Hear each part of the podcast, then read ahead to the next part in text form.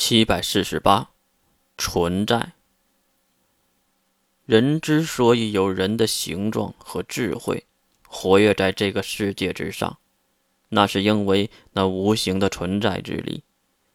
如果没有存在之力，人就是散落在宇宙中的万千原子而已。蓝田慧家里的事件过后，在酒店住下的两位女孩，第二天经过漫长的洗漱和打扮，终于在中午吃上了早饭。看着早上就摆在那里的白粥已经凉透，两人还是拿起了筷子。这个是我学校手工制作课程做的东西，送给你了。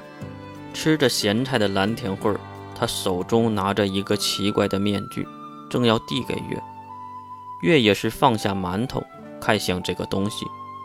这是一个没有任何表情的面具，而这个面具一半是白色的，一半是黑色的。还有最奇怪的就是，只有黑色的右边才有一个眼孔。给我的。很明显，这个是提前就做好的，或者说蓝田慧提前就知道月要来，而且还少了一只眼睛。对，给你的，以后你就用男性的身份吧。啊？慧儿连忙摆手示意他别误会。我是说你的身份，没说你的身体。啊，原来是这个意思啊。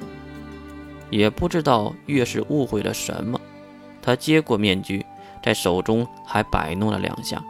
这个东西做工还算是不错的，这也是侧面的说明小慧的手很巧。我会和你光明正大的加入10个教会，假装继续当前的人类保留计划。这个我知道。听到月还是女性的声音，慧连忙摇头。你应该用男性的声音。好吧。月马上改了声音。戴上这个面具，你就只有一个名字，就是我蓝田慧的属下之一，魔之右眼。等等。听到慧的侃侃而谈，月有些好奇。你加入10个教会，要用什么借口啊？借口？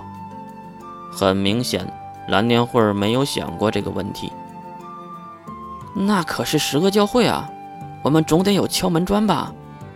蓝田慧咽下了嘴里的馒头，才开口解释：你之所以能找到我，是因为我释放了第2的始祖之徒，炽天使。你就没有想过，就凭我一半的记忆，能驱动炽天使吗？月当然没有想过，只是他因为太相信蓝田慧了，所以就忽略了这个事儿。难道？放下筷子，敲了敲自己的脑袋。我的右脑是使者的。什么？如此炸裂的发言让月直接就懵了，他完全没有想过会有这样的事儿。为什么蓝田慧会有使者的大脑？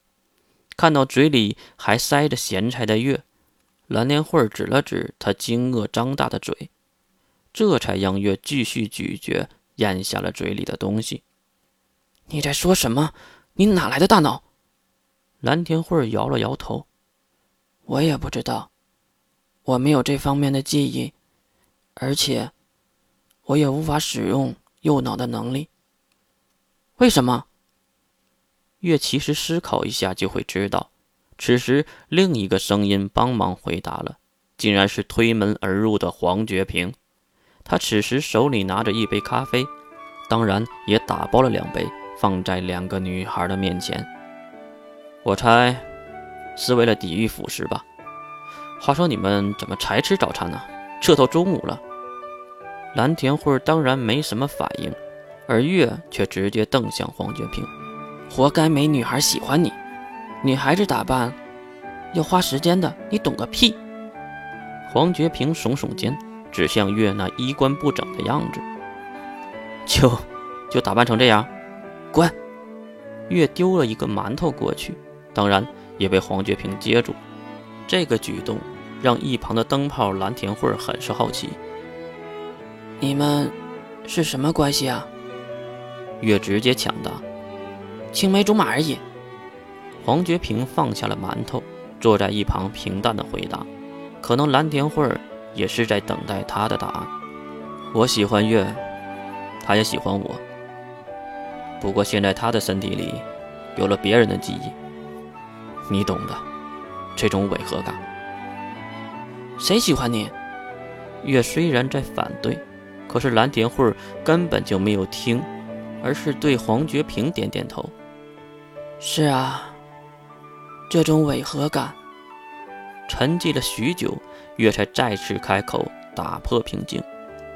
哎，你还没说呢，为什么不能用右脑的能力？蓝田慧微笑的回答。犹如觉平大哥说的一样，我必须利用右脑去去除圣物对我的腐蚀，不然我直接会暴毙的。我可是一个普通的人类啊，怎么可能承受住这种强大的能力？说的也是。月拿起了咖啡，对蓝田慧点头。看到月要喝，一旁的黄觉平急忙提醒道：很烫的啊。两人对视，月露出了害羞的神色，这一切当然也被蓝田慧看在眼里。你们如此的相爱，为什么不做一对亡命的鸳鸯呢？而要卷入如此混沌之中？蓝田慧的话没什么问题，就算是有人强行威胁，也是打不过他们两个的。